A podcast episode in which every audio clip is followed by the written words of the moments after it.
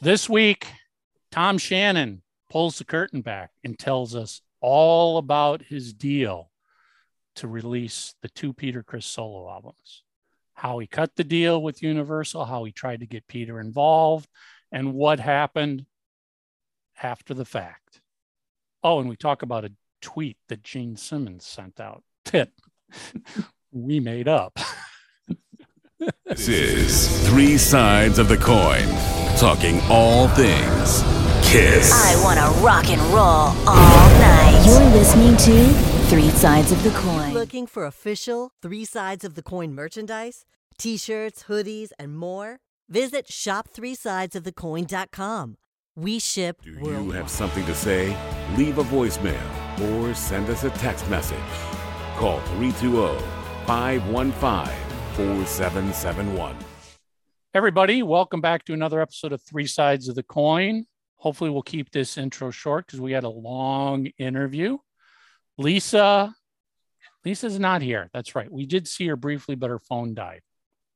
So it's just three of us Mike, Mark, Tommy. So Yeah. screw the comments, Tommy. And if you're list, if you listen all the way through the end, you're going to hear our initial reaction to what I'm just going to go into talking about. You hear me interrupt our interview with our guest to reveal something that just broke online as we were recording.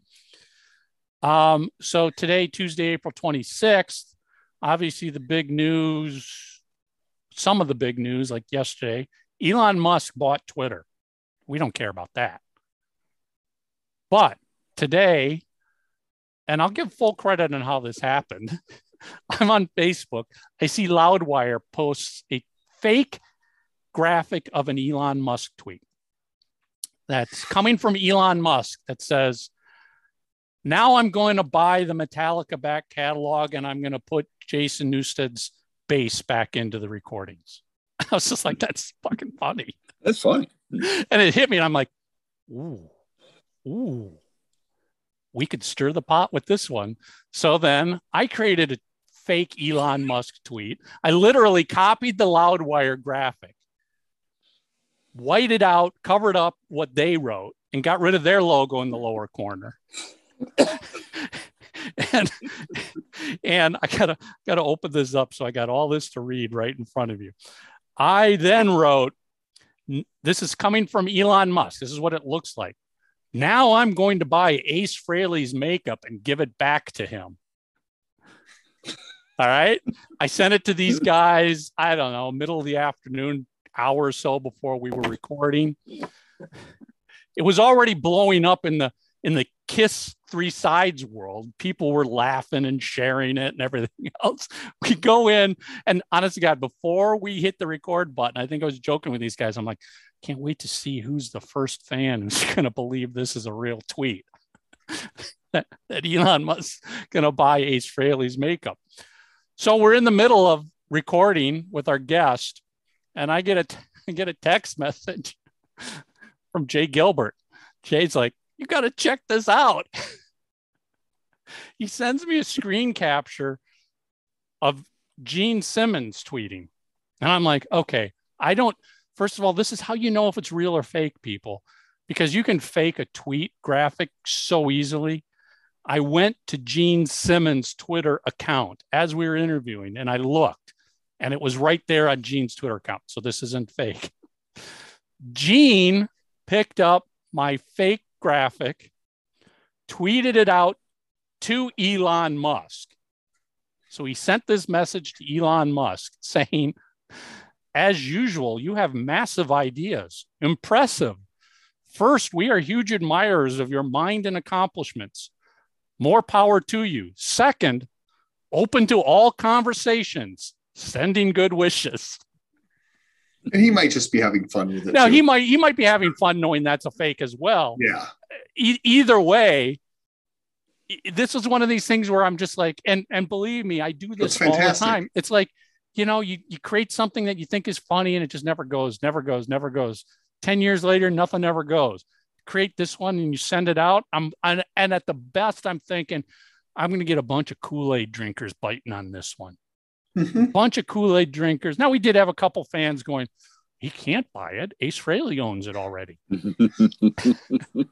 is what we were But hoping that for. that's that's kind of all I expected was to see that. I didn't expect within two hours to see Gene Simmons sending this out to Elon Musk. That's fantastic. I guess that's called making something that goes viral. Hey, What did we get out of it? speak- Probably fired from doing the podcast. No, Right? I said we're getting docked. The pay will be docked. Well, he's There been you go. docking us for years. Well, hold Yeah. on. We're gonna we're gonna we're gonna get something to to get us raises here.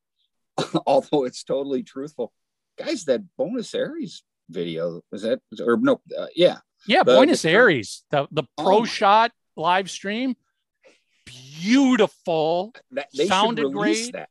Yeah, they sound and look Yes. great. Mark, your idea. Hey, Kiss, make that an off the soundboard release. hmm That that is a dynamite show, and it just goes to, to, to show, guys, incredible, absolute. The hottest band in the world remains Still the hottest kicking band ass. in the world. Yeah, yeah. And oh, do you see all the disappointed people there? Oh mean, yeah, I think I think 40,000 upset thousands. well, there I've saw numbers anywhere from 40,000 to 60,000. Now, somebody who was there said just the reserve seating on the side is 15,000 people. So it's easily 45 to 50,000 people there.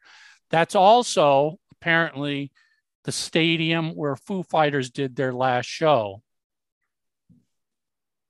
before their tragedy hit. So it's this is a massive venue. But that crowd, they're freaking nuts. That's fantastic. Oh, it was awesome. I love that. I love. I, that. I love I, it just dawned on me as I'm watching these. You know, a lot of crowds sing along with the band. This crowd in South America sings like the guitar solos. It's the same thing when we were on the boat. The Argentinian fans were my favorite hanging with those guys. They were always smiling from ear to ear. They were totally into the music. They're jumping up and down, going crazy. It was a wonderful experience. I can only imagine what it must have been like to be at that show. It looked fantastic. I, I I, I will tell you uh, if you've ever seen those fans with Iron Maiden, Oh yes, yeah, I've seen some of those Maiden, videos. you know, Maiden very melodic. Oh, They're jumping up and down like a sea. Oh, it's just, just uh, God bless those fans, man. Yeah. They they are just the fucking best down there. I Yeah. salute you guys, man. That that, that is just You awesome. you and, you and you, again, uh, you make know, American audiences look Look look crappy. lame. crappy. Yeah. We're yeah. lame compared to you guys. Anyways, let's get let's get on to something that's not lame because I want to get up and watch the second from last hockey game because of the puck So drop so with 15 today's minutes to go. guest, today's guest, I think he gets a green jacket because this is either his 4th Mhm. or fifth time back. Yeah. We're joined by Tom Shannon, and he comes in to talk all about, with full honesty and transparency, his rockologist Peter Criss solo album reissues, how he cut the deal, how he tried to make Peter part of the deal, and what's happened since then. And listen, if you want to learn what goes on behind the scenes and how the business of the record labels work and how reissues work and what it's like to work with artists, this episode is eye opening and you're going to learn a lot about what goes on and how this all happens. So let it roll. Tom Shannon talking about Peter Criss solo albums.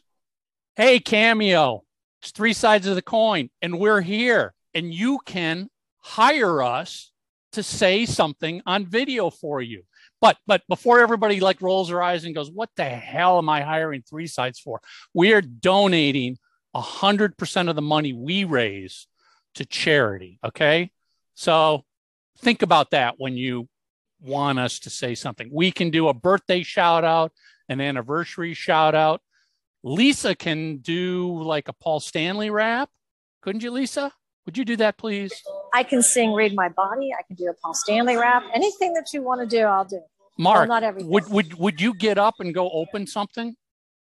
No, but I'll say something funny. I'll read a comment. Yeah, Tommy will. Re- you can send Tommy a comment and he'll read it. Now, seriously, you guys all know what Cameo is all about. we'll do a video shout out for any occasion, saying anything you want. You know, I don't know if we've even got any limits. You could you could have us say something like three sides of the coin sucks, and we'll do Mhm. that.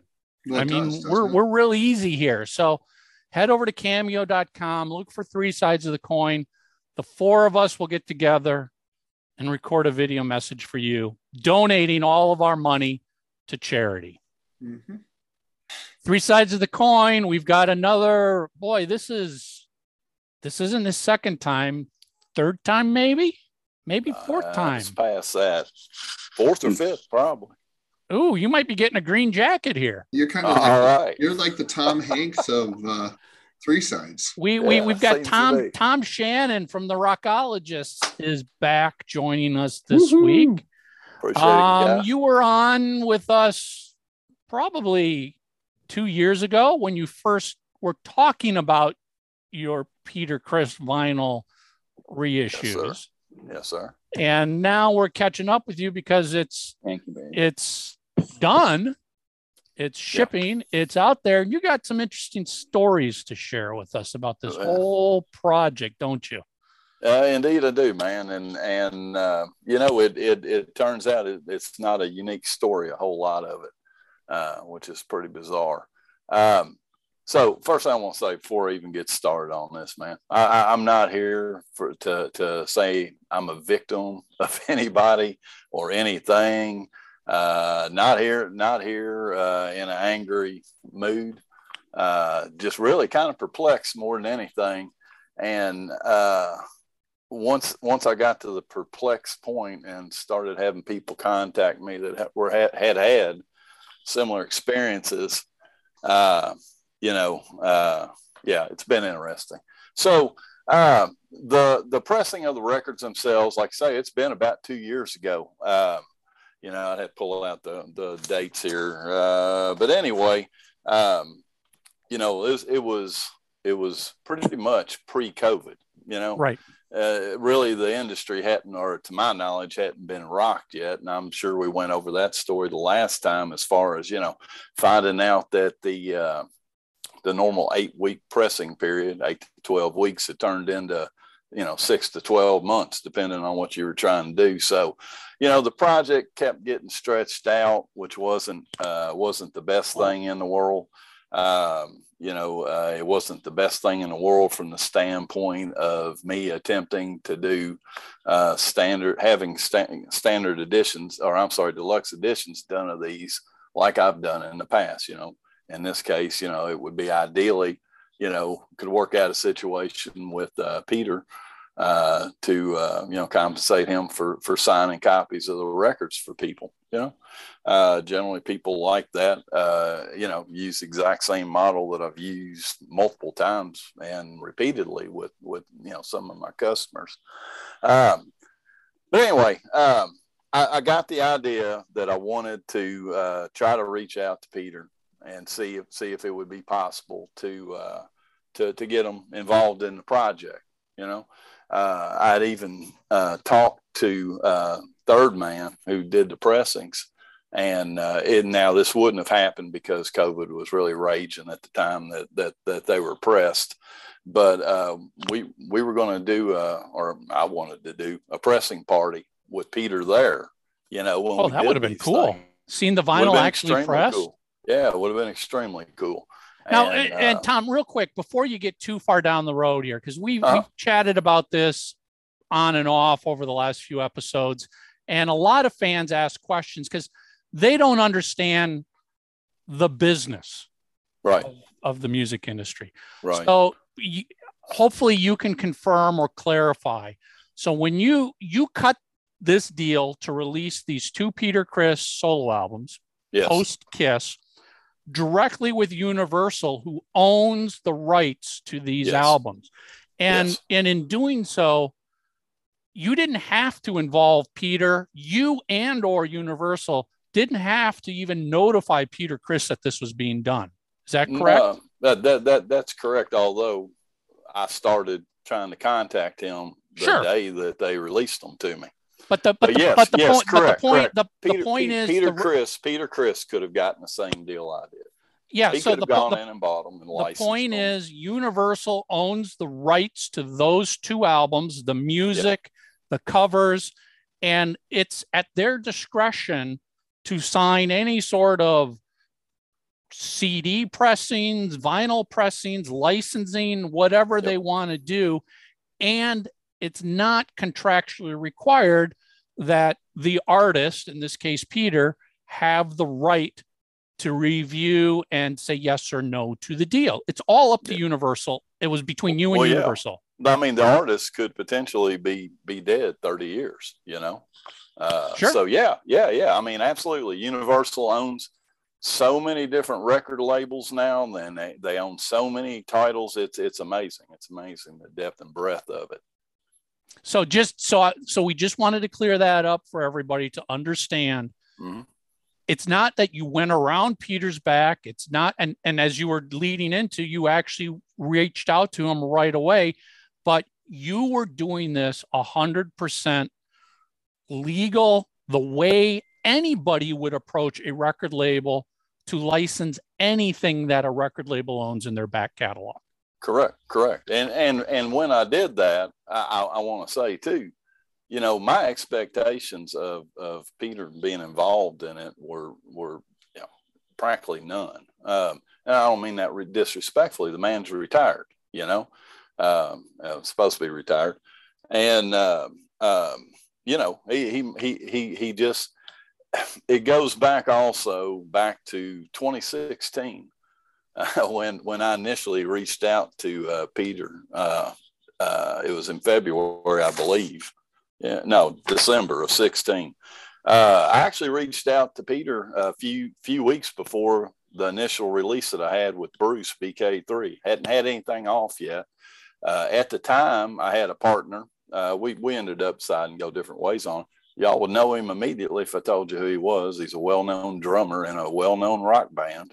And uh, yeah, I, I shamelessly dropped his name in the email, and we never got a response, man. You know, and so let it go because I had obviously other other things I was doing at that point, and you know, at that point, uh, I had, offered, uh, I'd requested a private si- private signing of 125 copies of the 2014 re-release of his LP. If I recall right, a big batch of them had just been pressed at that point, and I And- and- hands on. and maybe you can you can help this as well because people are seeing you know vinny's doing this ace has done it paul has done it when these artists get these albums and they're signing 300 500 albums with their autographs on it correct me if i'm wrong they're getting paid in most cases i can't say 100% across the board because we don't know all the deals but in most cases it's a negotiated rate of we'll pay you X amount per autograph that you put on that album, and you pay them a flat fee for all their autographs, and then you take that and you sell it. It's your responsibility. You're stuck with it. It's not like you formed a business partnership with an artist who Correct. went in to finance this, and it's it's it's usually a flat. And I'm just making this up. Hundred bucks per autograph is what we I'll be glad to share the price. I'll be glad to share the numbers with So- you. man. so yeah, I- so- I'm not. I'm not. I don't have any secrets on any of this stuff. I know what everybody gets. I know what everybody gets. You know, and um, um, and I'm saying that kind of in a in a cocky way because I still can't for like. So I got some pretty pretty tight notes today. Okay, guys. I mean, I can't. Well, can I can't- continue on. So Well, I just well, wanted to get those saying. two All, all these blue marks are quotations directly out of my emails. Okay. Well, I, I'd like to add one more thing because I know we'll probably talk about it, but I think it's worth Yeah. saying. I've seen some reports that make it sound like these um, records are counterfeits. And I want to make sure that everybody is aware that that's truly not the case, that Ch- Tom went through proper channels, and that's going through Universal, as Mike had mentioned earlier, and has received the rights and has paid for the rights to do this project. So, if anyone that's out there saying that these are not legitimate releases, that's simply false. Tommy, that is exactly the only reason I'm here right now Okay. and why this can of worms has gotten opened up. Okay. Because, you know, as much as they're probably going to deny it, uh, that's a that's a passive aggressive couple right there, Peter and Gigi, and and I don't know how much of it's Peter. I don't know, but it, you know he he's tied right into her, so he gets he gets that as well. They would tell you right now that that announcement that they put that they put out on their website that they were not going to be signing these these uh, rockologist um, uh, reissues. Um, you know, uh, at, a, at an upcoming convention, uh, man, they, they cratered my business. Okay. I mean, you can see the sales drop, you know, and uh, they're, they're, they're going to tell you, no, we're just trying to do the right thing, let everybody know, you know, that they shouldn't do that. So everything's cool then, I guess. Uh, you know, and again, I'm, I guess I'm going to set up the background for really what, what, what the big impetus is of what's going on right now. Okay. Um, so, uh, of course, you know, uh, you know, I, I, can't, I'm not allowed contractually to sell these records um, uh, in wholesale. Okay. I can't, I can't cut the price and ship them out, you know, 10 copies to record stores. Um, this is the contract with Universal. Yeah, with Universal. Yeah, yeah. And so uh, I'm not afraid of that particular clause in the contract because I know everybody. Everybody's going to buy these records. I know them. I know where to get to them, you know. Well, that's all fine and good until you get, you know, your avenues of revenue removed from you, like I had. Uh, I signed up and uh, was one of the first vendors that signed up for this convention that's coming up. Uh, had six tables, six tables for three days. Uh, you know, it's uh, related around an era where my friend Loretta had two of my tables. I was going to be getting tw- uh, a percentage of, of her sales for, for running that for her. You know, I'm sitting here on big piles of Eric Carr records, getting ready to go to a convention that celebrates his era of the band. Okay, I'm I'm ready to go. I'm I'm ready to fill these tables. I've gone out and bought display case to 600 bucks worth just to, so I can take real good smalls. I'm gonna tell you what what the what the booth was to look like, and it'll look like exactly what the next convention that I'm allowed to be at. Uh, it's to look like a booth out of a New York uh, convention back in the 80s. You know, I'm I'm I'm thinning my stuff down. I was bringing good stuff down there. I was going to make, you know, look, I'd say it, I was going to make a lot of money. So at the point that I reserved those tables, there's only two artists going to be there, Bruce Kulick and another guy. And uh, uh, um, so, you know, that's, that's great too. I'm, I'm, i do stuff with Bruce. Uh, you know, we actually have some stuff we're getting ready to do together and, uh, you know, going to have a good time and, and, and finally be able to see people and all that then they made the announcement that Ace was coming. And I thought, well, that's good too, because I got a ton of Ace autographs here. You know, this is going to be fantastic. And uh, a few days later, they announced that Peter Criss is coming. And, uh, you know, I, I, told my wife, and she goes, Well, that's going to be great. We're going to sell a lot of records. I said, You watch. You watch. He'll start throwing those records when they take them up to him to sign them He'll, he's going to refuse to sign them because we didn't we didn't have an agreement. You know what I'm saying? Uh, and uh, that's that's that's his documented behavior. I don't know if he still throws stuff. I know he threw a couple of records for a friend of mine back in the '90s, um, but um, you know he uh, he takes umbrage at some stuff that you bring up to him, and uh, you know everybody's seen the list before. You know you got nothing to lose on there. You got anything that's related to the band that he feels like he he didn't get compensated Lydia's for book correctly. Lydia's yeah, book Lydia's book, all all that kind of stuff, you know. And uh, and so so now so now he he is stating publicly he is not going to sign his own art. Now you know I know what I well actually I don't know what's going on but I, I, know that I know what the situation is with the legality of the records. I mean, there's no question about it. And, uh, you know, but I'm not everybody that's out there reading that. That's a, that's a big Peter Criss fan. And they think exactly what Tommy said, people have been asking. It calls into into into uh, uh, question the legitimacy, in which case people don't buy them. You know, that's what happens. So uh, um, you know, so so we're sitting there, you know, a couple days with that, with uh, you know, knowing that he's going to be there, and um, um, I think that's about the time I went into the hospital. I can't I can't remember, man. Time, things are getting kind of kind of mushed up in my head with it.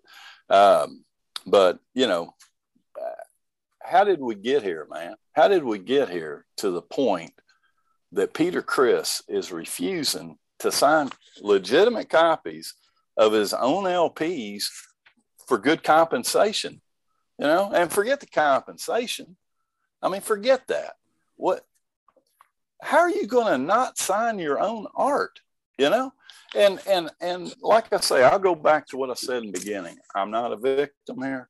I did not have any anticipation of Peter Criss doing uh, a signing. Okay, I just didn't. Uh, you know, in my job, I have to I have to figure out all kinds of contingency. It's by code, man. I have to go into everything. You know, what uh, what what what's the results if we have a flood in my buildings you know from a river. Then but then what's the odds? What's the odds a percentage it's going to happen you know? Uh, i'm working on a radiological uh, you know explosion or whatever right now. Uh, you know what's the results? We're gone. We're closed okay? Uh, but what's the likelihood of that? Uh, you know, that's under 1% in my book. So, you know, I, I'm not really reading my plan there. So, so where would I be in my analysis of my risk to a project that the freaking artist would tank the projects and crap all over them?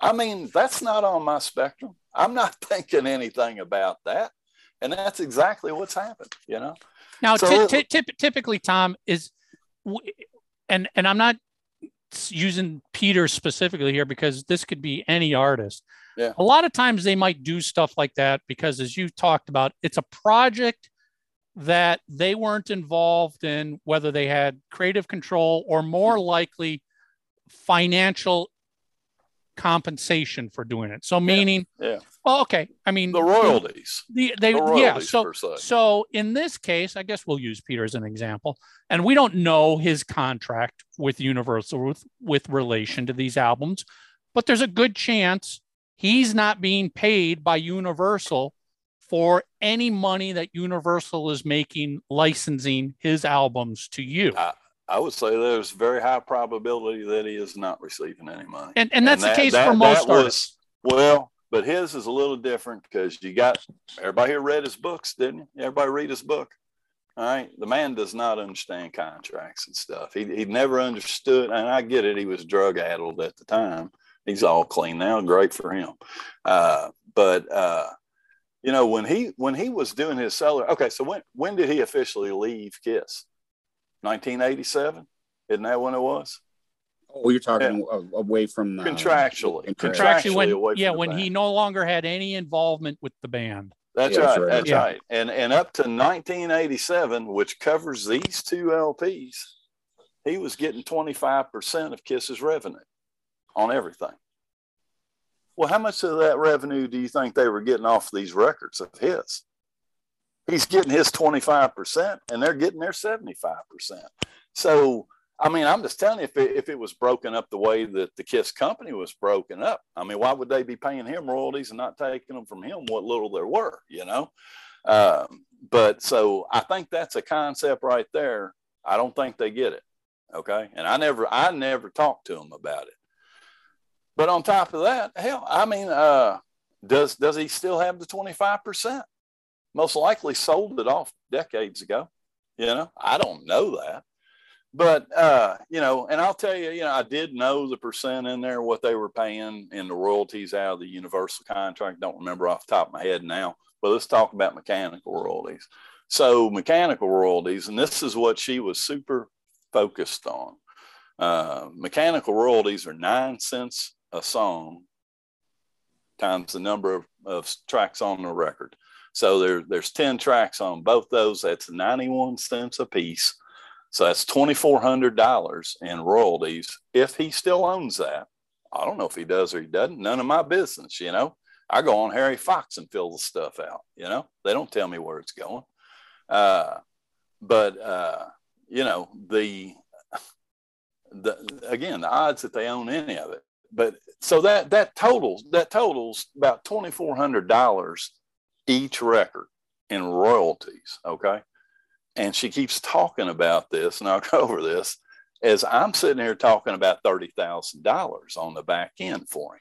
So so okay? so one one second. So we've we've pretty much established he wasn't going to make any money from Universal. I, don't know. I don't know. We don't, don't, know, but there's assume, but, assume he was. Assume we, he was. I mean, well, I mean, as we talked about a couple weeks ago, you know, those contracts with artists are very messy. They're built around recoupments. You know, mm-hmm. if Universal says, yep. "Hey, Peter, we never recouped all the money we invested in these albums. We still keep 100% until we recoup." Yep. I mean, that's that's not unheard of, but to your point, we don't know. But you tried to cut a deal directly with Peter, my understanding, to pay him X amount of money to sign X amount of albums? Yeah. So so here here here's a quote out of my first e- well the second email in in January of 21, six years after the first one. So I want to ways I can drive income to you beyond the royalties you receive alone. Okay, that's the way I I wrote it. That's mm-hmm. the way I I positioned it. I made no offers at that point, but I wanted to make it clear I got money for you back here. You know, I got some money back here if you're interested. And at that point, like I say, I didn't know if he was or not. Hell, I, you know what? Let's just hit the timeline now because because that's where we're at. Uh, that email also references for Bruce Kulick, Loretta, and Ken Gulick of E1. Uh, let's see, on February 14th, uh, I had spoken to Gigi via a phone number that was always hidden. Never once in the multiple calls, probably five or six, did she call me without obscuring the number. Man, who does that in a business setting? Okay. We're supposed to be developing trust here, you know. Should it it was a tip off. It was a massive tip off that she kept doing that. Uh, I never was allowed to speak to Peter. I've never spoken to Peter. I, and I honestly, I yeah, I, don't think he's answering all those emails either. Uh, Okay, anyway, on this one, I said, uh, and again, a quote Of course, I'm hoping to persuade you to participate in some additional revenue streams for you beyond just the royalty payments, which are detailed in each of the sample contracts attached for each project. All right, so there again, I, I, I'm, I'm, I'm mentioning again, I have money for you on the back end if you want to discuss it, you know. Uh, four days later, uh, emailed Gigi to let her know that a call from her went straight to my voicemail with times I could be available since I could not call her back. Uh, that same day, I also emailed her counterfeit picture disc sales from eBay along with information on how to protect themselves, which she and I had discussed on the phone. Uh, later that day, Peter responds with a thank you and request for a promo video a friend had built for the project. Next day, I emailed that to him. Uh, February 28th, emailed Peter again, this time with another de- detailed description of who I am and who the rockologists are. Gigi asked me to, you know, do the whole deal. So he got the full thing. I assume he read that. Uh, again, a quote out of this the artist has no risk or loss on lost money on final sales. I want to emphasize that to him. No way he's losing any money course, that proved to be pretty true because they haven't lost a dime. Uh, and if, well, anyway, I'm not going to go down that road. Oh, okay. Here's what I did the, the, the initial three offers. I'll be more than happy to share these with y'all. Uh, I may have to be a little delicate about the final offer because there are other people involved. In yeah, that. I mean, we don't want we don't want you to reveal anything that you're not comfortable with. No, that's I, contractual. Dude, to- I am totally comfortable letting people know this, man. I mean, it's it's you know, it's just business. That's all it is. I mean, dude, I, I mean, I deal in millions of dollars. You got to look at it like monopoly money almost in my in my professional life. All right, man. So offer number one uh, was 500 items to sign, including new LPs, materials for promotion, and some personal items of mine. I stated the artist may refuse to sign any personal item they do not want to sign. And I, I already knew about the list. I didn't want to see the list then. I sure as hell didn't want to get on it. Uh, I proposed paying $30 per signature for a total of $15,000. This was early COVID and normal market rates for, uh, well, that's what I paid Ace before. I mean, the markets have gone up markedly since then. Um, I stated I was willing to go that price for as many as a thousand items for a $30,000 payout to Peter. All right. So there's 30,000. Offer number two, somebody will end up stealing this from me with one of these guys. the Peter Criss collection, a series limited to 250 copies of each LP released by Kiss during Peter's time in the band. I would provide all new all LPs as new open jackets. I would provide a custom Obi for the series and collector cards, would price at $199. Gigi was extremely focused on his signature being worth $200 at the time. And man, it was not, you know, it, it is now. It is now. Um, at time is a solid $100 value for signed Peter Criss LP. I offered to pay Peter $100 per autograph for $25,000. That's per title. Per title. Okay? That's that's for Kiss. That's for Hotter Hell, Dressed to Kill, everything, everything. I mean, he could have been just well, he, he could have made all his income off that. Um, offer number three. I would reserve 250 copies of a color for Peter to sell only. This was before I actually pressed the records. Uh, I would give give those 250 LPs to Peter he could then choose to sell these signed or unsigned for two hundred dollars any price is chewing. That was choosing. That was kind of reflection back on her feeling that it was worth two hundred dollars. So so if they think so, you know, there you go, man. I'm gonna give you these records and then now you sell them. I would share zero dollars of profit, and he would make fifty thousand dollars, but he'd have to market and ship and sell them and all that stuff, you know. Uh, so that was on February 28th. March 4th, I emailed to check in on the offers. No, no, no response in six days. Uh, two days later, Peter responded back, said he'd look at them. Uh, on the 10th, I let them know that COVID, this, I, this is when the pressing plant stuff hit. Uh, let them know that COVID had destroyed the pressing ske- uh, schedules in the country and that I'd requested to Universal to move the ship date to September, October. Uh, on the 18th, eight days later, I informed them the press date was now November 4th. Quote, uh, can we continue the dialogue when we can so we can lock down some plans for deluxe versions of the LPs if you wish to pursue that path? Uh, nearly five months later, because nobody's responding, uh, I asked to renew the discussions as the market for KISS autographs had moved massively in the past six months. Quote, I feel I will be able to better compensate you than I originally thought was possible. All right.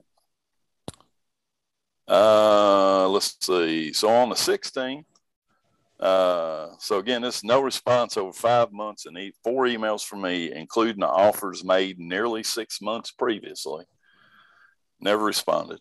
It was now past the available time to cement a deal to do anything with patch- packaging of the LP, such as inserts or signing before it was sealed. And I'll quote again I've been unable to develop a trust with you and me, and I regret that. I'd hope to honor the legacy of Peter Criss outside of Kiss to prepare a package deserving of the music for his closest fans. I feel these standard releases will still display that respect for Peter's career. With that, I withdraw my previous written offers and wish you both well in life. Oh, guys, you know, you can't leave an offer sitting on the table forever. Yeah, definitely. You know, I That's, mean, I do the same just- thing with bids. It works. Thanks, man. Thanks. I'm, I'm I'm I'm operating the same way in here I do at work as well, man. We have to Uh, rescind, we have to rescind offers on houses all the time because we're not getting, we won't get an answer. So we're like, we gotta rescind and move on. Yeah. That's just. So I don't hear anything. That's standard Uh, business. Yeah, yeah. So fast forward another six months later to February 4th of 22. Uh, and I'll quote this email I sent them. I would like to send you copies of both LPs if I can have some shipping information. I will get those in the mail to you. Never responded. What what is that about? And, and so is he gonna go around bitching now because I didn't get the records to him or something? I never got the records, you know? I mean, I don't understand what's going on in these people's heads. You know, that's just, I mean, I, I don't know how I could have been more polite about it. Please let me send you stuff out of my pocket. Uh, so I now had the LPs in hand and had an, I had had 125 jackets, extra jackets made to cover damaged shipments. Uh, so uh, I thought I'd make one last offer to Peter to sign the empty jackets and include them in a sealed copy for fans. You know, I mean, signing values have soared at this point, you know?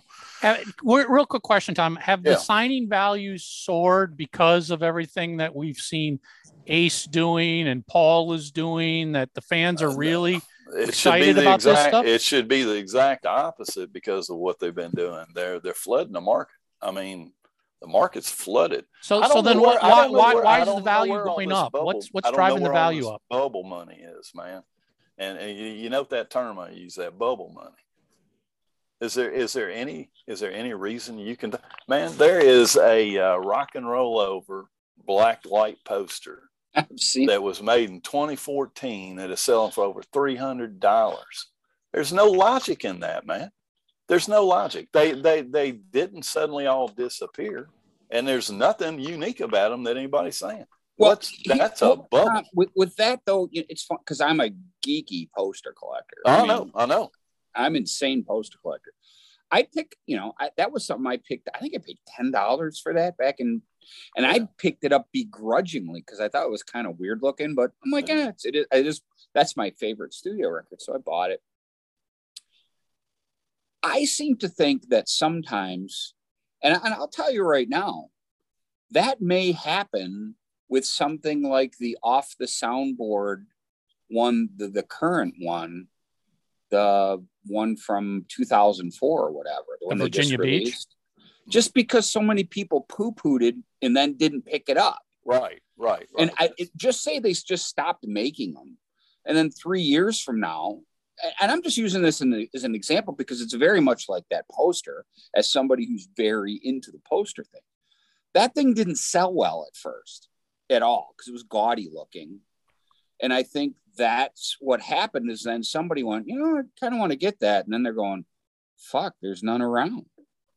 And, What- and what, that's what, what they do? Burn them all? I mean, they they're Well, they're here. put it They're this way maybe, maybe they made an initial you know purchase of them of whatever a thousand and i'm probably not even that um and then they sat and then they sat and then through something like ebay or even you know now with all the kiss collectors boards and stuff someone's like fuck i want one of those that's kind of bright and blah blah blah and they're like well where do i get one shit i can't find one I've I've look I, again. I've bought stuff. I, I'm terrible to ask about that stuff. I'll tell you why. So much of the stuff I've had for years, and I get people asking, "Well, how much is it worth?" I'm like, I don't know. I don't ever look at the price because I don't need one, so I don't know. I was Yeah, just as yeah. surprised to see that recently. I thought it was a typo. But And nobody, then nobody and then Shane even started a, posting all the numbers and uh, all the Yeah. auctions because I don't I don't go through the auctions the the normal kind of stuff I, without sounding like a dick or anything. I had somebody call me today about buying some some things, and and I'm just very fortunate to be in that position. And I've said this before. You know, because people go, "How do you get a collection this big?" How, and I'm just branching off a little bit because it's true. Well, when you start s- spending thousands of dollars and on stuff, people who sell stuff start to notice you Oh, yeah. because because they don't want bullshitters. They don't want time wasters.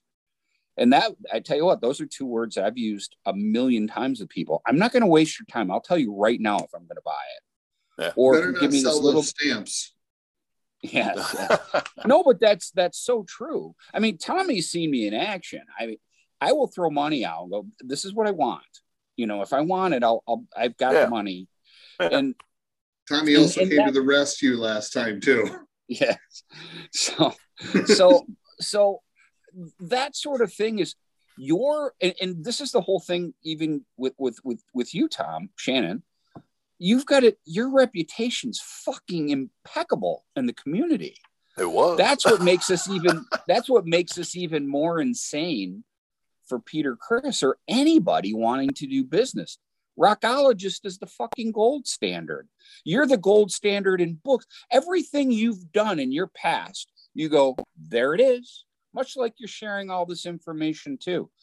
And let me tell you guys just as somebody who's been in the kiss games pretty much day one you know again i always like to say i didn't know i was collecting but one thing that the, there's very far and few good guys. The good guys are all still in it, I'd say, for the most part. You know, and I could name names, but I'm not. But these are people you'd know. You know, the people who built a good reputation are still there. Oh, I'll, I'll give you a great Peter Arquette. Everybody trusts Peter Yeah. Arquette. You know why? Yeah. Because he's a good fucking guy. Yeah. That's why we have him on our show. He was doing this long time ago, doing it better than anybody, and he still is. He's a good guy. And the good guys all know the other good guys. And and you know, that's the way this community runs, meaning just the kiss, you know, trade community. And and again, too, I'll, I'll list a couple more. You know, Kenny Begley's a good guy, and and Pat and Keith, and those are all the good guys. That's the reason they do so well. That's what makes what's going on with you, Tom, so crazy. You're one of the good guys. And to have Peter treat you like and, and let's fit, you know, let's cut, cut the shit. It ain't Peter, it's Gigi. That's Yeah, this. yeah, yeah. I'm sure. I'm sure it's ninety percent. Yeah. He yeah. probably he doesn't Well- even know what's he I guarantee he knew he knows nothing about this. I don't know. I, I, I, I don't remember, know. I tell you what, I'm going to tell you a story right now. I remember back, God, it was one of the last Kiss conventions. Maybe it was the one that got busted. I remember somebody coming around to the tables saying, "You can't sell certain, you know, or Peter won't sell. You have to buy his photo." Yeah, you know, shit yeah, like yeah. that. It was like, you know, and that was like, that was right at the start of when all this stuff was starting to sour, at least for me, you know, because I've been going to the convention since the convention started in the late 80s, Right. you know. I've been going that long and, you know, what goes on now is just wrong. Uh, but you know, I'll say that for another another day but, but but you know what? The good- the good guys have were were normally all treated well and and now to see what's going on with you just breaks my heart just as a kiss fan. Because look you know how many people want what you have? They want those records. That that's one of the reasons they go to events is to be able to mm-hmm. get the records right from the fucking distributor. And they don't have to worry about them getting sent bent or broken or- Exactly. Exactly. I- I will tell you, I know because I'm that guy. I mean, that's why I went to them to make sure I got it right from the horse's mouth. And and there's, you know, I, I, I don't know. This whole thing's just perplexing me from from top to bottom. So Well, I, again, I have, I haven't, you know, shown anybody any of this stuff uh, that hasn't just been scratching their head. Like I say, and you know, I mean, like up to that that point, up to that point, that you know, I, I've made that last offer or whatever. Okay, so so they don't want to do it. All right, that ain't the end of the world. But why you got to come and attack me passively aggressively and do it over again? uh, I, I'm gonna share a little bit with you guys. So, uh, you know, here, here, here's part of my issue with them too. And I, I, I've sat here and debated with my wife how I was going to say this, and, and so you know, um, I think everybody kind of get the point. But you know, uh, this is a couple of people that come off as being, and now I'm, I'm going to say first of all, you know, uh, I'm, I'm born Catholic, left church when I was young. I still consider myself a Christian. I don't go to a church, but I, I consider myself a Christian. Uh, and you know, I try to, I try to, I try to show those values, especially in business. But uh, so here's a couple of people that uh, Peter and Gigi that uh, like to, you know, talk about, you know, what great people they are. And you got Peter Criss, you know, who's a, who's a cancer survivor. God bless him. You know, I, I mean, I think I think today he's probably he may be better known as a cancer survivor than as former drummer Kiss outside of Kiss fans. You know, I mean, I'm sure people have heard that. And you know, generally in my experience in dealing with people, so like I, I had one bizarre experience that I've ever had in my life, and I never could, I never could come to grips with this, man. Um, I was working as a plumber in a hospital at the time, and uh, I had to go up to hospice room to work. And uh, I went in, and uh, this was the meanest son of a bitch I've ever met in my life in that room. I mean, he is sitting here cussing his wife and screaming at me and all this. And, you know, this guy's got days to live. It's a hospice room, you know? And I'm sitting there thinking, man, is that is that the way to go out? You know, I'm just it, it was bizarre because usually when somebody is, you know, close, you know, to an experience with death or a scare or whatever, you know, generally it'll, it, it kind of puts you on the straight and narrow a little bit. You kind of you kind of see other people and stuff. So, um, having said that, Peter and Gigi, they don't know me. They don't know what I'm going through in life, do they? They ain't got a clue. Why would they? They wouldn't. You know, just just like just like I don't know what the salesman's going through that's calling on me at work. You know, I could go get the hell out of here, or I could give the guy three minutes of my time and be cordial and let him go because I don't know what's going on in that guy's life. I try to just do that in general. Did you guys see my post about uh, on Facebook? Why Peter? Did yes. Yeah. Yeah. Okay. Right. Right. So I'm going to tell you the genesis of that. So uh, I posted that because I don't think that Peter had seen anything up to that point, and I'm hoping that he's going to see this, and he's going to go, "What's going on here?" You know. Uh, so I basically I've got all the stuff covered already that that was in that for the most part.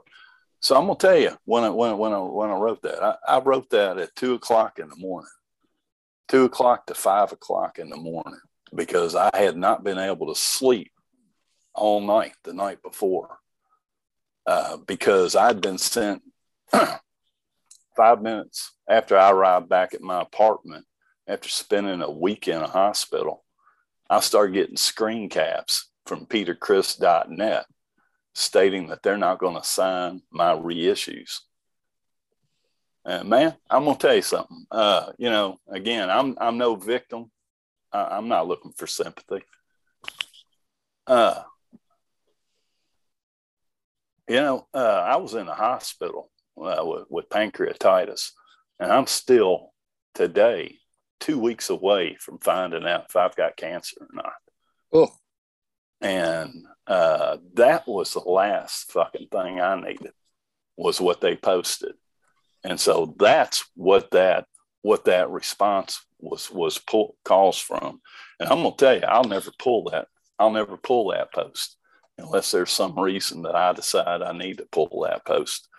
But I'm gonna tell you that post is why I was I had my my contract unlawfully canceled for this convention that's coming up. There's no cancellation clause in that contract. I didn't cancel it. I just received my money and a letter saying that we feel like with your social media posts, it'd be best if you didn't attend.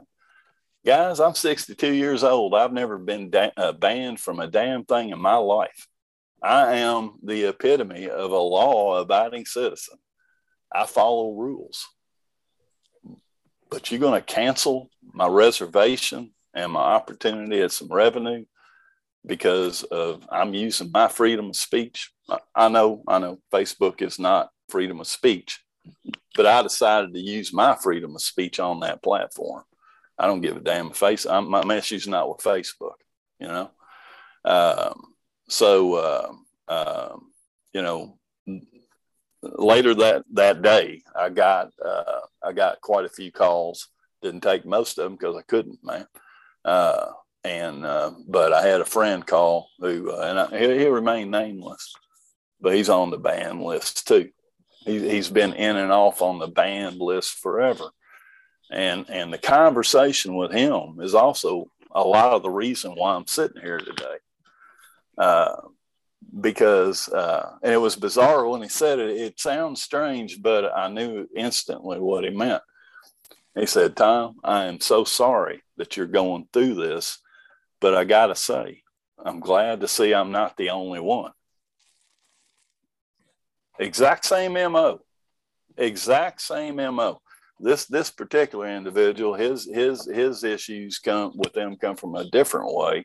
Uh, you know, they um, um, I don't want to get into saying, you know, uh, what the project was or anything like that, but uh, I can tell you. So, like with uh, with me, I got my my I got chastised. I'm going to say it that way, multiple times for not getting their permission first to to get that license, and and got chastised for the CDs that got released in Japan that now, you had let, nothing to me, do with. Now let me tell you something. Now let me tell you something about that.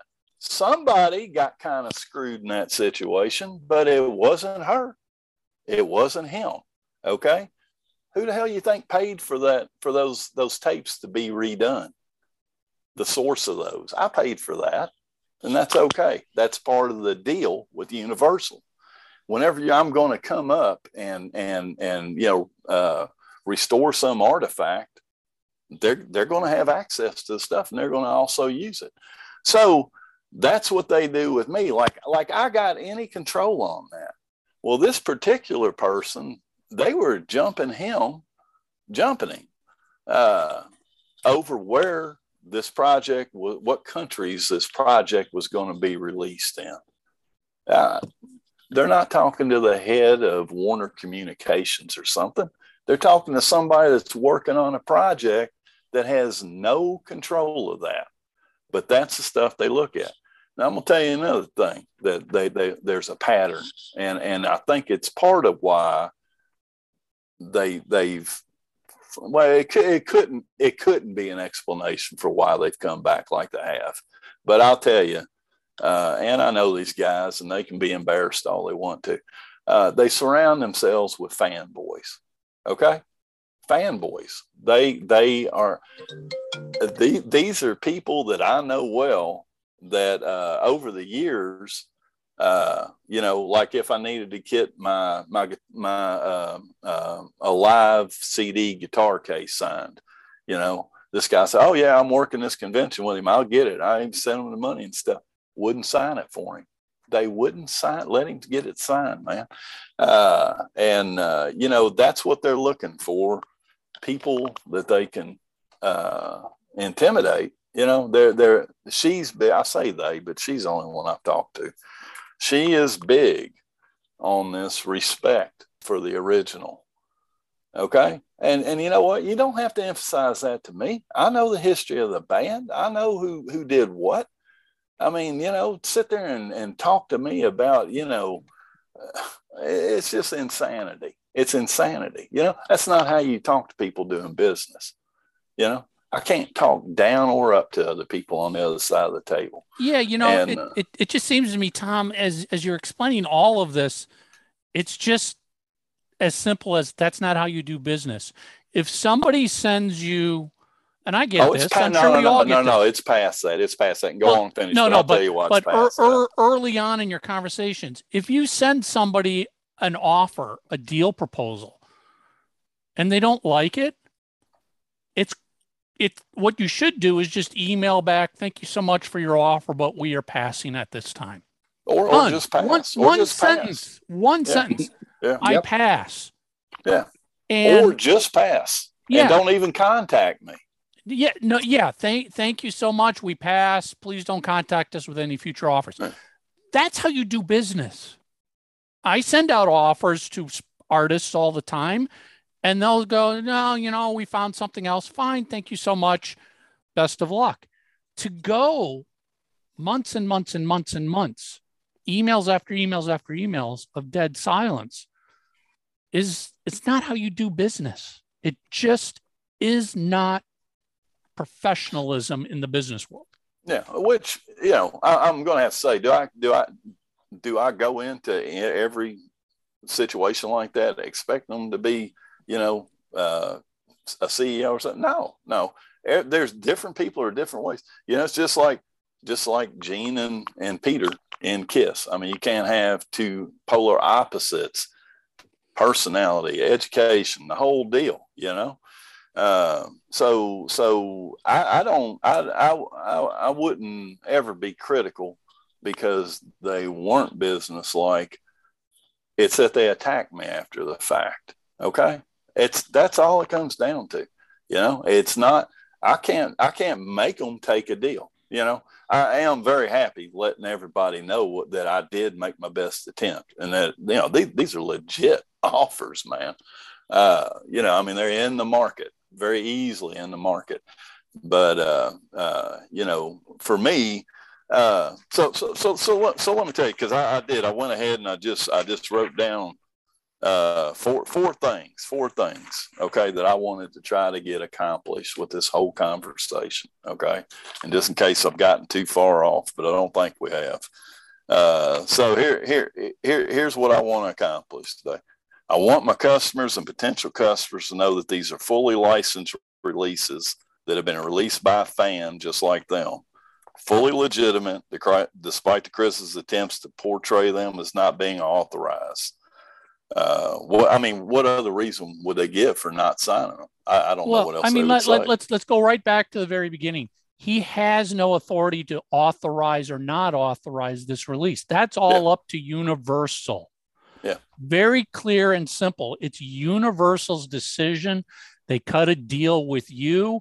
If he didn't like that, go talk to Universal who cut the deal. Yep. Yep. Um, Number two, I want Peter and Gigi Criss to understand that I have not and will not put up with their passive aggressive attempts to discredit and defame me and the two LP projects. I legally obtained them and, am within my rights to sell without their interference in commerce. I want them to cease mentioning or alluding to my company or the LP projects in any manner in print, digital, verbal, or any other forms of communication. This includes never being involved in banning me or my company from any other opportunities to raise revenue. Something's bothering them, but it isn't me. Number three, I want people to understand that I did everything in a professional manner, and yet these two decided to sink to the level of a vindictive 10 year old. They paid me back by trying to destroy my business by posting disclaimers about the two LPs and having me banned from a convention where I was booked weeks before they signed on. That banning has resulted in depriving my company of thousands of dollars in revenue from vintage memorabilia and LPs that I was going to be selling to raise the needed revenue to get this LP project out of the red. Their actions led to a legally binding contract being thrown away and canceled unlawfully. And finally, I'm here today because I told Michael that if they left me alone after the initial after the initial announcement that they would not sign the LPs, then I would let it slide because I don't need a fight. Then I was banned from the convention with the resultant loss of revenue. So here I am.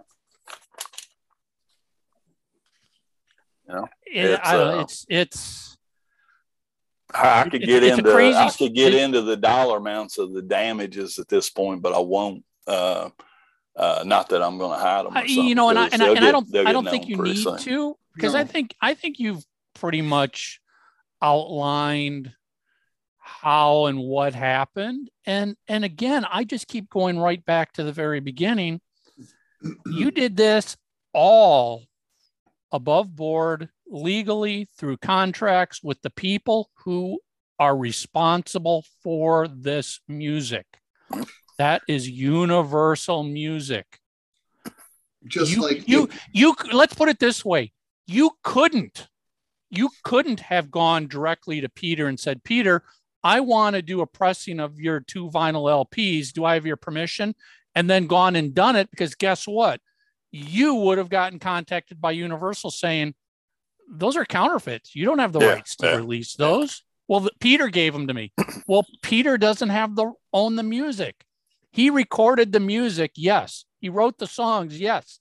Universal owns the recordings on those albums. It is theirs to do with what they want. It's no different than what Michael Jackson owned the Beatles. Yes. You know, Right, right. it's the same thing.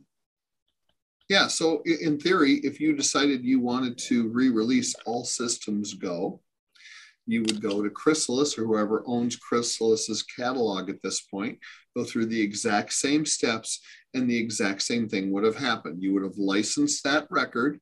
You could put it out under the Rockologist label or sub-label, whatever you call that. I don't know that piece of it. And then they would send Vinnie his royalty depending on what his situation was. But again, has nothing to do with and, you. and again, let's be very I clear. I had that record, by the way. that I- that I had that, that record for eight hours. That royalty payment between the rights holder and the artist has nothing to do with the person who licensed the music. Uh, You're not I had to respon- pay for it. You you had to pay the rights holder, Yeah. but Yeah. you're not responsible for paying the artist a royalty no, based no, on what their contract is. Not that, not with that the label. royalty. Yeah, so not that royalty. you're only responsible for paying a royalty to the record label based on the contract you signed with the record label. Yeah. As- And you even outlined one of the stipulations in that contract was you don't have the rights to wholesale this. That's right. That's a that's a, a stipulation the label put on you. Yep. So also assuming that there's also a stipulation in that contract that you cannot alter or change the artwork. Correct. They had to, well, it all had to be cleaned up, but yeah, they had to give the approval. Understood, but you're, Yeah. you're you're reproducing these legitimately Yeah. To be as close to what that original release was. So there is no creative director there in the respect that even if Peter said, "Look, I'm okay with you re-releasing Out of Control, but I hate the album cover." Unless Universal said, "Fine, put a new cover on it," you would not be able to do so. Yeah, specifically states you can't. Right. So Yeah. I, that's the other. That's the piece to me that you know, in reading all this crap online, I really want to drive home. Not only is it the point that these are legal and legitimate, and you did it the right way, but that you're also handcuffed by the contract and what the universal lays out as okay we'll allow you pr- to produce this for x number of months or years x number of copies. You cannot wholesale you cannot change the artwork you cannot do this that and the other whatever it is but you can do a b and c. Nowhere in this has does peter have really anything to do with it because he's not under contract with them. They own the rights to it. And to mark's point it's just like michael jackson when he owned the beatles rights to their music and publishing he literally could have unleashed every song they've ever recorded and, and sent Yeah. it to you know um, orange juice manufacturers or whomever he wanted and and paul mccartney couldn't have done a thing about it Yep, it's a it's an unfortunate part of the business, but you know, well, I, I don't know if it's an unfortunate part. It's just the business. business yeah, It's yeah, it's yeah, you know when you own something, and I don't care whether it's music or a car or a phone or whatever. Somebody else doesn't come get the right to come in and tell you what to do with what Right. you own. You own it. You know, we've all seen the headlines over the past year. All these mega artists selling their music to that. companies for hundreds of millions of dollars, they are selling the rights, the ownership to a new party. That new party, based on the contract again, now is free and clear to do with whatever they want with that. They now own the songs. They can put it in a, a, a you know a TV commercial. They can Mhm. whatever. That's how the business works. The the asset that is most important to an artist is their ownership of the recorded music. Yeah. Ask ask Roger Daltrey about that. Yep. So so owning your music is owning your future. And And and there's two ownerships. There's ownership of what you recorded. Yep. and there's the ownership of the song you wrote, the song itself. Those are two two different things that can be owned. A lot of times the record labels will never give up the ownership of the recorded material because back catalogs are the gold mine Yeah. for the music industry. They sit as you as as I think you said, Tom. Universal's got countless labels, artists. They've got catalogs full of music just sitting there, and they're just waiting to monetize it when the opportunity comes along. Then there's the artist who wrote the hit song. They can sell the ownership of that song, not the recording, the ownership of the song to somebody else to do whatever they want to do with it. They can give that song to somebody else and say, you know what? Re-record this entire album. We own them. We own the songs. We give you permission. We want you to re-record an entire album that's classic. The artist can't say no. The label can't say no. So it, it's a very complicated business. But yeah, at the end, what matters here is a lot of fans don't understand that. And they don't understand that Tom did this above board, legally, everything as it should have been. You had no obligation to ever contact Peter, although you did because you wanted to make him an opportunity so he could make some money off of this. But there was Well, never an obligation on you to do that. It's a hundred percent legal. These are not illegal albums. These are not counterfeit albums. These are not unauthorized albums No. because again, the artist has no position to authorize or unauthorize them. just like if let's say a um, an orange juice company comes to universal and they want to do a family themed or a husband and wife themed you know commercial and they want to use tears on Mhm. it they would go directly to universal acquire the rights to use it in their commercial. They would pay universal for those rights but there's a very good chance peter wouldn't see a penny of it. And and and to your point, Tommy, that's why we see a lot of classic artists. Kiss did this, re-record. re-recording Yep. old classic hit songs. Kiss did this, Alice Cooper did this, the list goes on and on because what they are doing is recording a new version without a record label owning it that now the artist owns. And the artist can go out and say, Oh, you want to license rock and roll all night? You don't have to go to Universal. We, re- we recorded that and we own this new re recording and we'll license it directly to you. That's a hundred percent. Artists are not re-recording classics. I shouldn't say exclusively, but for the most part, to screw over old musicians, screw over old Right. songwriters, to milk their catalog, to prove to their fans that the newer band is better than the older band. They are literally doing it to get the rights back for those re- new recordings into their ownership, and now they control them. So, why do we see every time Kiss goes out on a tour, Universal somehow out of the blue comes out with a new greatest hits album? Yeah. Because they can do that and they can do it. And I'm not saying they are, but they can do it completely without the artist's involvement and permission because they own the songs. Oh, we're going to take that song off that album, that song off that album, throw them on, go into our photo archives. There you go. Slap that photo on. We got a new CD ready for market. And Yep. the artist, the artist can sit back and say, we had no involvement on it, which is true.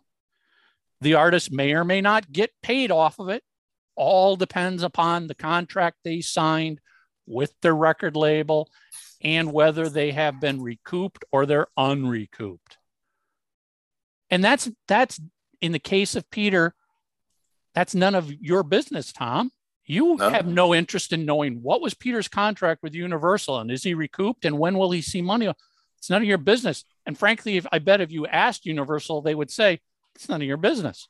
Yeah, I'm sure they would. Yeah. The lawyer would say, You don't need to know that.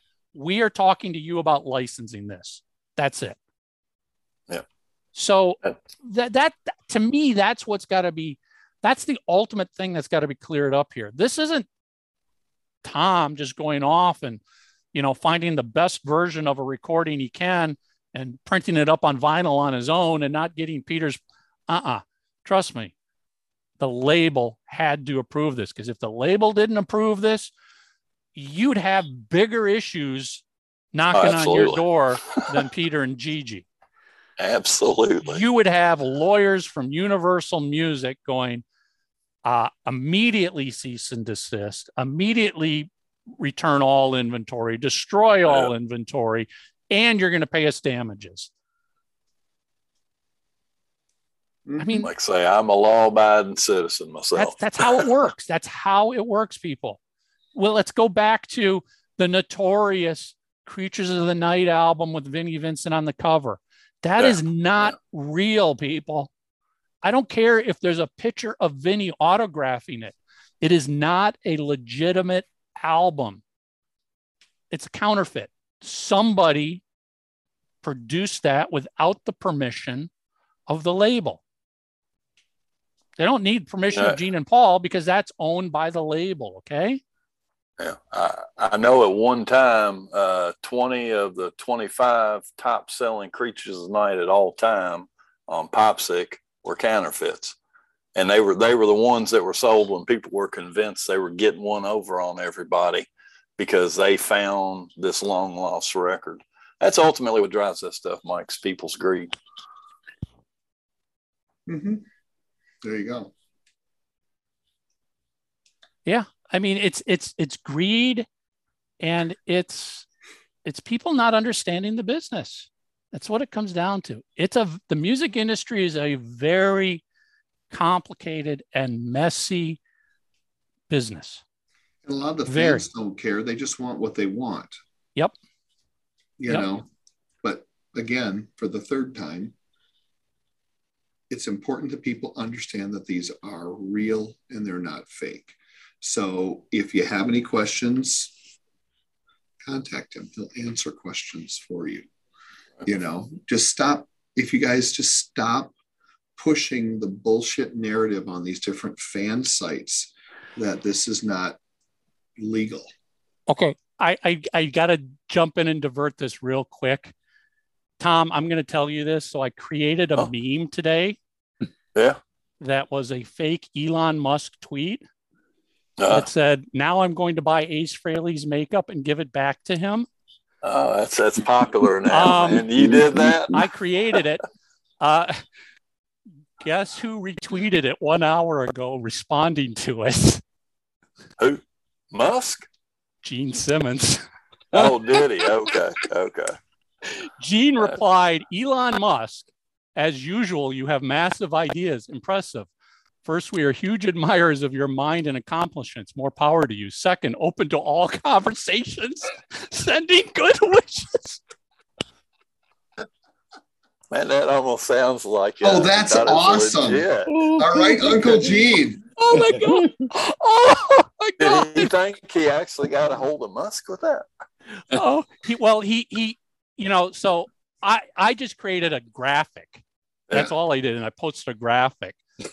G- Gene posted the graphic, and and put Elon Musk's name in his reply. So Elon did get this. He's gonna be like, "Who's Ace Frehley?" You Oh didn't my tell God. us that. That's hilarious. I mean, you told us about the meme. You didn't tell us about that. Uh, no, That as, as we were talking here, somebody just sent this to me, going, "Look." Dude, that is. I- That's like I said, funny. Michael is our wily coyote. He is our super genius. Oh my god! He really is. and and and I I honestly got this idea from um, Loudwire magazine, who created a, a fake Elon Musk tweet saying, "I'm buying the Metallica catalog and putting Jason Newsted's bass back into the recording." Oh, that's fantastic. I was like, "Oh wow, I could actually." I'm gonna buy Ace Frehley's makeup back and give it to him. oh my god! sorry, Gene, that was a fake uh. tweet. it wasn't even a tweet, it was just a graphic. Oh, that's fantastic. but he put Ace Fraley in front of Elon Musk. Nice. I love it. All right. I'm sorry to interrupt, but that was just like no, that's worth that it. was like a holy shit moment. Yeah, it would be. That is funny. oh my god. Um anyway, I mean Tom, yeah, I mean, I think it's just we sit here and it's like we want to educate people, but the truth of the matter is sometimes that you can't educate people, but you can just we can come out and state this is how the business works. This is how deals happen. Tom is not unauthorized. It's yes, totally understandable for whatever reason. Peter doesn't have to like this. He doesn't have to agree with it. Correct. But that doesn't correct. mean That's- it's unauthorized. No. It is 100% authorized by the record label who owns these two albums. Because theoretically, Universal could go to whoever had Vinnie signing all of those Vinnie Vincent creature covers and say, Oh yeah. cease and desist, Yeah. you know, get rid of all copies now or return them, whatever you were saying earlier. It wouldn't be Kiss, it would be Universal. Yeah, uh, it's again, Tom. You did this the way you were supposed to do this. You got the rights the way you're supposed to. This, listen, any fan out there who wants to do this can do the same thing. Yeah, Universal, any record label's got massive licensing departments Mhm. that is just sitting there waiting for someone to go, Hey, I'm interested in this album. I'd like to, whatever, re release it on CD. I'd like mm. to re release it on vinyl. Okay, here's our standard deal, take it or leave it, sort of thing. Yeah. I mean, you know, Rock Candy Magazine has a record label called Rock Candy Records. They've been around for, I don't know, a decade. Years. decade. easy decade. That's all they do is Is license re-release? Yeah. is re-release and license albums from record labels and slash the rights holder because in That's, some that's cases how that's how Rhino got started. that's how rhino gets sometimes the rights holder might be an artist it might be an estate it might be a mm-hmm. management company but they just rock candy records goes out and says i want this this this and this can we license the masters from you they get the masters they get the artwork they got the permission to remaster it a little bit and add some enhanced content into the cd casing done I tell you what, I, I was surprised. I mean, they've been getting some good. I mean, the fact that they got like Foghat Live, which is a platinum album, you know what I Mhm. mean? I was, I every time I see their ads, I'm like, God, I'm, they're there's they're there's doing some there's some there's some I good know, I good know. scores they get there. So But they found what the niche. what what Oh yeah, you did, I've got a bunch Tom, of their is literally no different than what dozens of reissue record labels do Yeah. that are out there right now. Yeah. Maybe in mind, maybe let's- the let's- only thing you did differently is you actually tried to get the artist involved. I bet most of these other That's reissue true. labels don't even bother to get the artist involved. Well, uh, Oh, you got to remember, wow. Peter has every right. Just like if if Roger Earl, he's for the Geeks, that was the drummer Mhm. from Foghat. Since I just brought them up, he doesn't have to sign anything people give him. You know, I mean? and Peter doesn't either. But at the Sure. same time, I mean, it's obvious that there's some nefarious stuff going on, or they're being so, for the lack of a better word, dicky to you. F- for what? You know, it's just that's petty that's the question. stupid. That's the question, man. I wish anybody could tell me. Well, put it this way: he could have done this, you know, at at the at the convention. You know, I you know, I, I don't want to sign that. Okay, cool. But to have you fucking banned from an event, to, to, to badmouth your again, we I won't go through through a hundred times, but something that was legally licensed, legally officially put out, Mm. you know, from the you know from the uh, the publisher. Why? What the fuck, man? You Well, know, and to take it a step further, the, the fans are showing up to the event that are paying for the experience to have the stuff autographed. Why would he care one way or another what he's signing? At the I end of the day, man. why does it matter whether it's a baseball or a copy of one of the the re-releases you did or a poster from the 70s? What does it matter? It's all the same. You would I- think. I mean, this you would this think. effort is all it. You know what I mean? Yeah. Doesn't matter. It's funny. I remember when I went and saw, uh, or I this was during uh, uh, Adam West. I don't think you looked up from the table. I was kind of disappointed, Yeah. but he did it the right. I mean, he was there as, as many times as he could fucking stroke the pen. He's making some money. So what does it fucking matter? They, that's a, this whole thing is just absolute. It just reeks of stupidity. Um, It, it, it doesn't make it's sense. And it's sad. uh, probably one of the best commentaries on it. So again, I know I know people that do this stuff too, and uh, somebody that was around Ace told him about it. Yeah, this is before the blood, the the the worst of the shit. I mean, told him about the offers because I mean I've had Ace sign before. Yeah. Talking about the offers that I had in for Peter, and Ace is going, "What's the matter with him?" you know? I mean, you know, when Ace Frehley's going, "What's the matter with this guy?" Yeah, uh, I mean, it just it defies any kind of logic. Yeah, it, it does. I mean, you went out of your way to actually make what three offers, three different offers to him. Four to four in total, yeah. four total four offers eventually, where he could make money off of this. Yeah. Because Well, as we one of the- said, there's a good chance. We don't know 100%, but there's a good chance he's not making anything from Universal from the license yeah, deal that they cut with you. And it's also an oddity as well, because if you look at it, at least from my perspective, all of them, with the exception of Peter, I don't care if it's Bruce or Tommy, Eric, Paul, Gene, Ace, they'll sign pretty much whatever you put in front of them. They don't care. Yeah. You know? I mean that Uh, and and that that's actually a new revenue stream for many artists now. Yeah. Yeah. Not just not just what we see in the Kiss world of Ace and Vinnie and Paul doing this, but artists are like, okay, you want me to sign that new release? 50 bucks a signature, and I'll sign 500 of them. Set mm-hmm. me up in a hotel ballroom, bring them all here, give me the markers.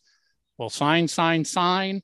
They walk out with money and they they never have to worry about actually selling the product. That's still your problem. they they Yeah, can double That's their exactly how it works too. Just exactly how you said it. Matter of fact, Ted's releasing his new Oh. CD, and he has a way Nugent's new record that's coming out. He's selling an autograph copy through his website. I mean, that's just the smart way. Good for him.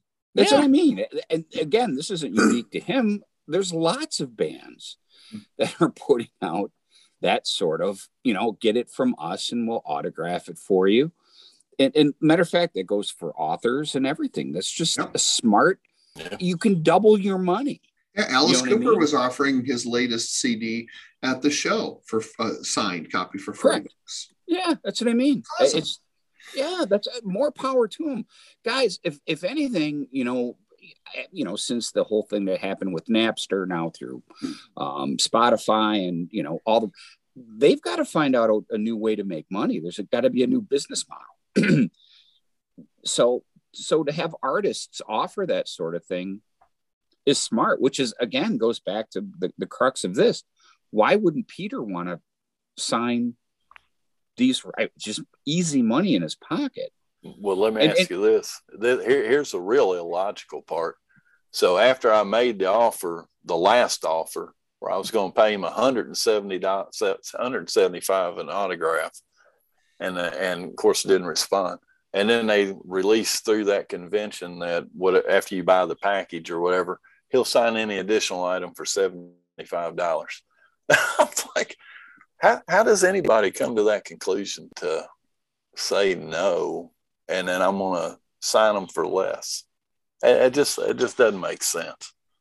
There's something there's something at play here that I, I'm sure I'm sure is not obvious at all, and uh, but I mean there's some illogical thinking going on there. Yeah. I don't know.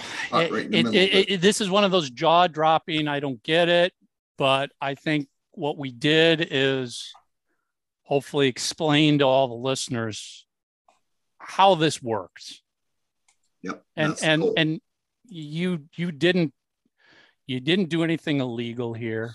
You're not unauthorized. No. Um, you Paid dearly for the right.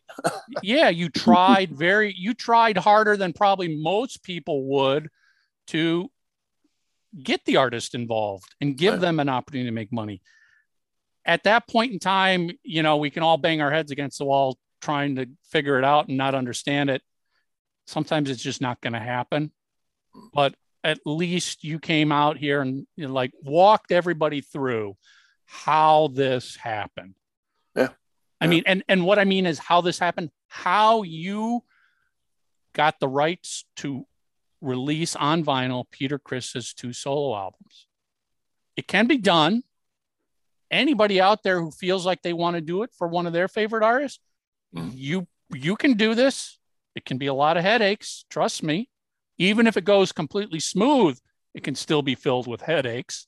Oh yeah, yeah. Even at the Um, best of times. yeah i mean it's it's a it's a it's a difficult business but you can do this if you've got the money the time and the business sense you can release a product in less than six years Ooh, Tom, why we got you on? Your your Yeah. prophecy is uh, is uh, is still in uh, full effect. Too bad there Uh, weren't odds in Vegas we could have all bet on. Uh, Tommy, so, uh, I mean- before we before, before we get it, Tommy, did you ever find anything on the information uh, about a certain house being up for sale? Yeah, but if my understanding was is that that it that it, the remodel occurred after the sale had taken place. Mm. so the new But I- owners bought it and then remodeled it That was my understanding.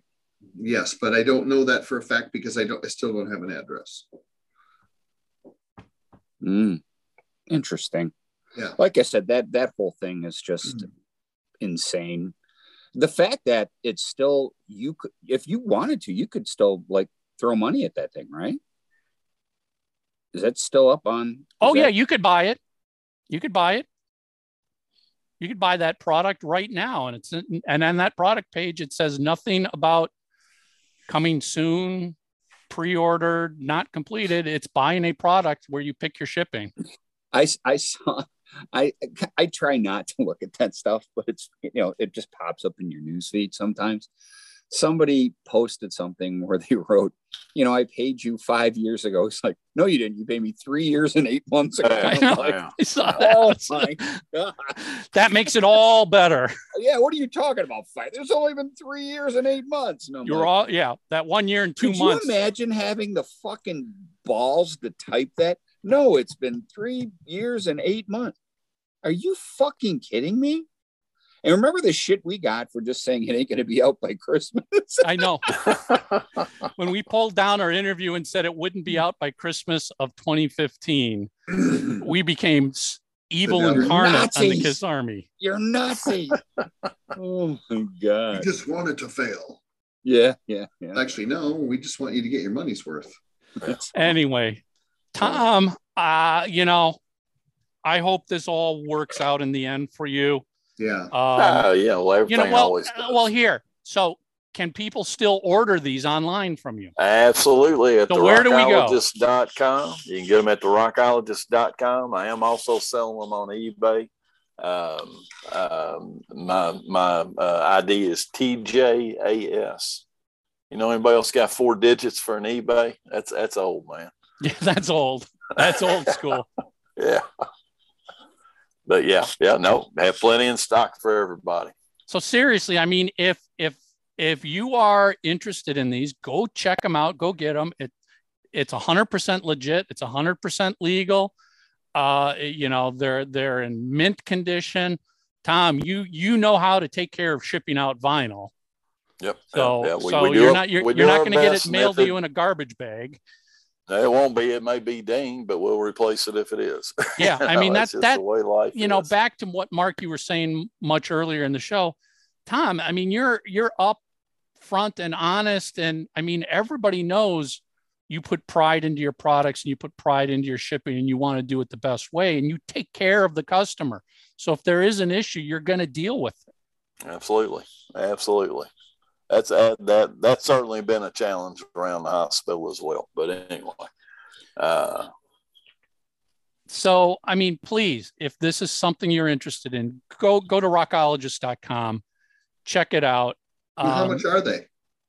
twenty nine ninety nine plus shipping. Uh, okay, there you go. Yeah, for, for so the you're probably in- in for what 33, 34? Yeah, about that, about that. For people overseas, it seems like it seems like for a lot of people, eBay is a better way to go because of their shipping program. Makes sense. There you go, guys. Yeah. So so don't believe the bullshit you're reading online. Not everything you read on the internet is true. Really?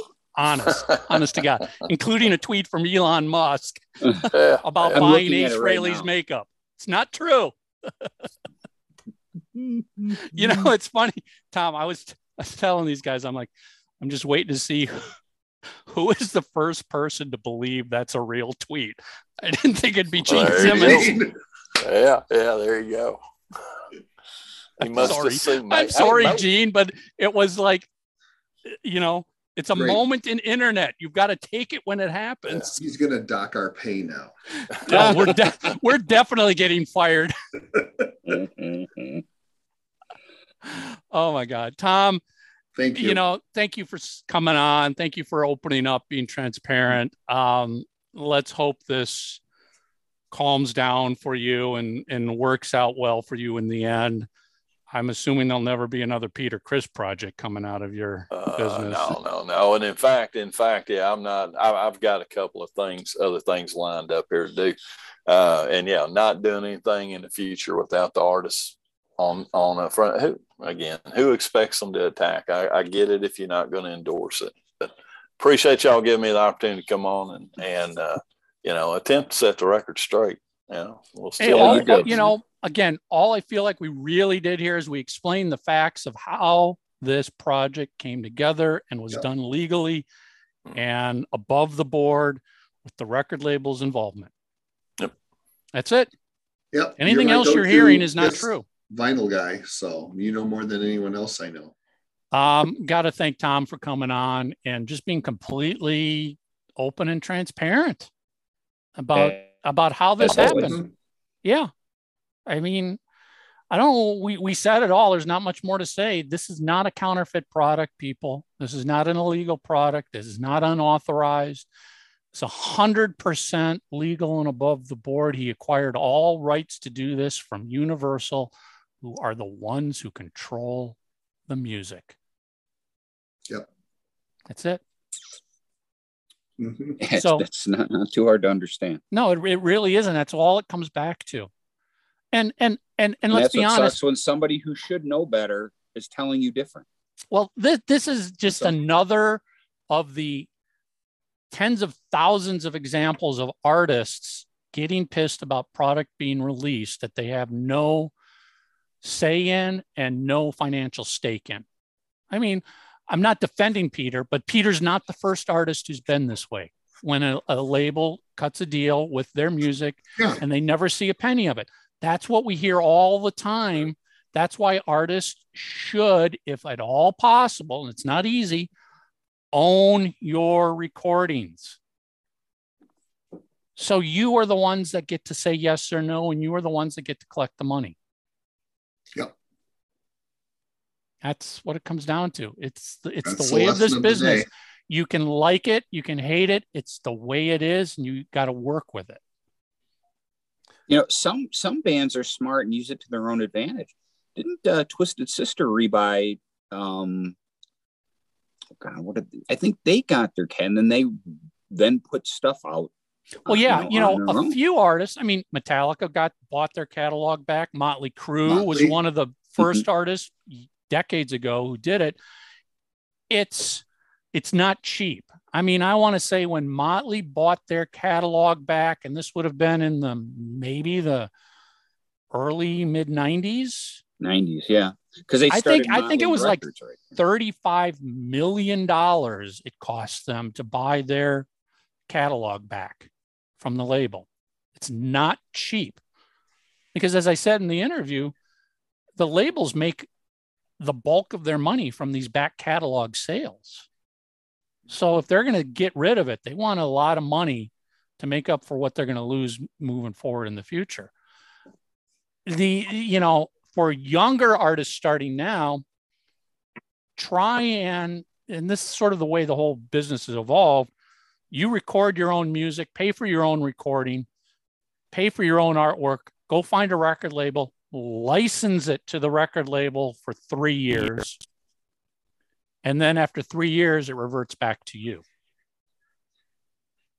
Mhm. So you own it. So you can decide what to do with it 10 years from now. I mean, that's, it's, again, good or bad, it's the way the business works. And we've all seen the, Common sense. we've all heard from artists online we've read interviews we've seen behind the musics where you know artists aren't happy with their record deals that's what it is sadly peter's in that position as well it seems but you can't get mad at tom for it because tom did this 100% above the board Or anyone who does it legally. yeah follows the rules and plays by the rules. Don't signs the contracts and puts their butt on the line Takes takes the risk. Yep. Take that from business owners. Takes the risk. You know, look at the mm-hmm. look at what happened to the guy, and he certainly didn't plan on that. Mm-mm. Whether he, you know, this is the reality of business. Yeah. Yeah. That's all. And and and when it's bloody and yucky, the people don't want to look at it. Well, shit like this can happen to nice, good, decent, hardworking, play by the rules types. So just be, just so just because you have a good business model or one you think you have, things can things can go wrong that are out of your control, and it's brutal. You know, um, but you know, I we all know Tom. He's gonna he's gonna land on his feet. Smart guy, does it right. You know, um, this is just it's just uh, bad what happened to him. It's sad, and Yep. uh, you know, and I tell you what, uh, here's here's a great example. You know, if you want to, those are cool records to have in your collection. You can get it right from the right from the right you know, right right right from, him. tom right from the, the the his label that licensed it legally from universal Yep. and like i said earlier in the these are also the kinds of things and i'm not i'm not overhyping this these are also the kinds of things that do make things like that vinyl go up much like that rock and roll over poster oh you know yeah there's a bunch of them now but maybe i can't now- get them maybe i won't be able to get them a year from now yeah so Yep. Yep. So Anyways. anyway, you know, yeah, if you're looking for this, go head over to rockologist.com, pick them up directly from Tom, and he'll get them out to you packed, nice, neat, and tight, and he'll take care of you. Uh, homework for this week. What'd you learn? Yeah. There you go. What did you learn about the music business out of this episode? Maybe it's not to I get like into the music business. Either way, it's a win. Yeah. What did you learn go to one of our social networks leave your answer uh that's it everybody we'll see you next week Every month, more than 50,000 musicians, industry professionals, and rock, hard rock, heavy metal, and Kiss fans from around the world listen and engage with the Three Sides of the Coin podcast. If you have a new release or a product or service and would like to reach this audience, get in touch with Michael to discuss sponsorship opportunities. Visit threesidesofthecoin.com. So you love the show?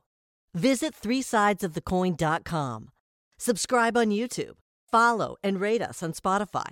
Subscribe and leave a review on iTunes. We appreciate your support. for. Three Sides of the Coin, provided by LarryDavisVoice.com and by JessicaMarzVoice.com.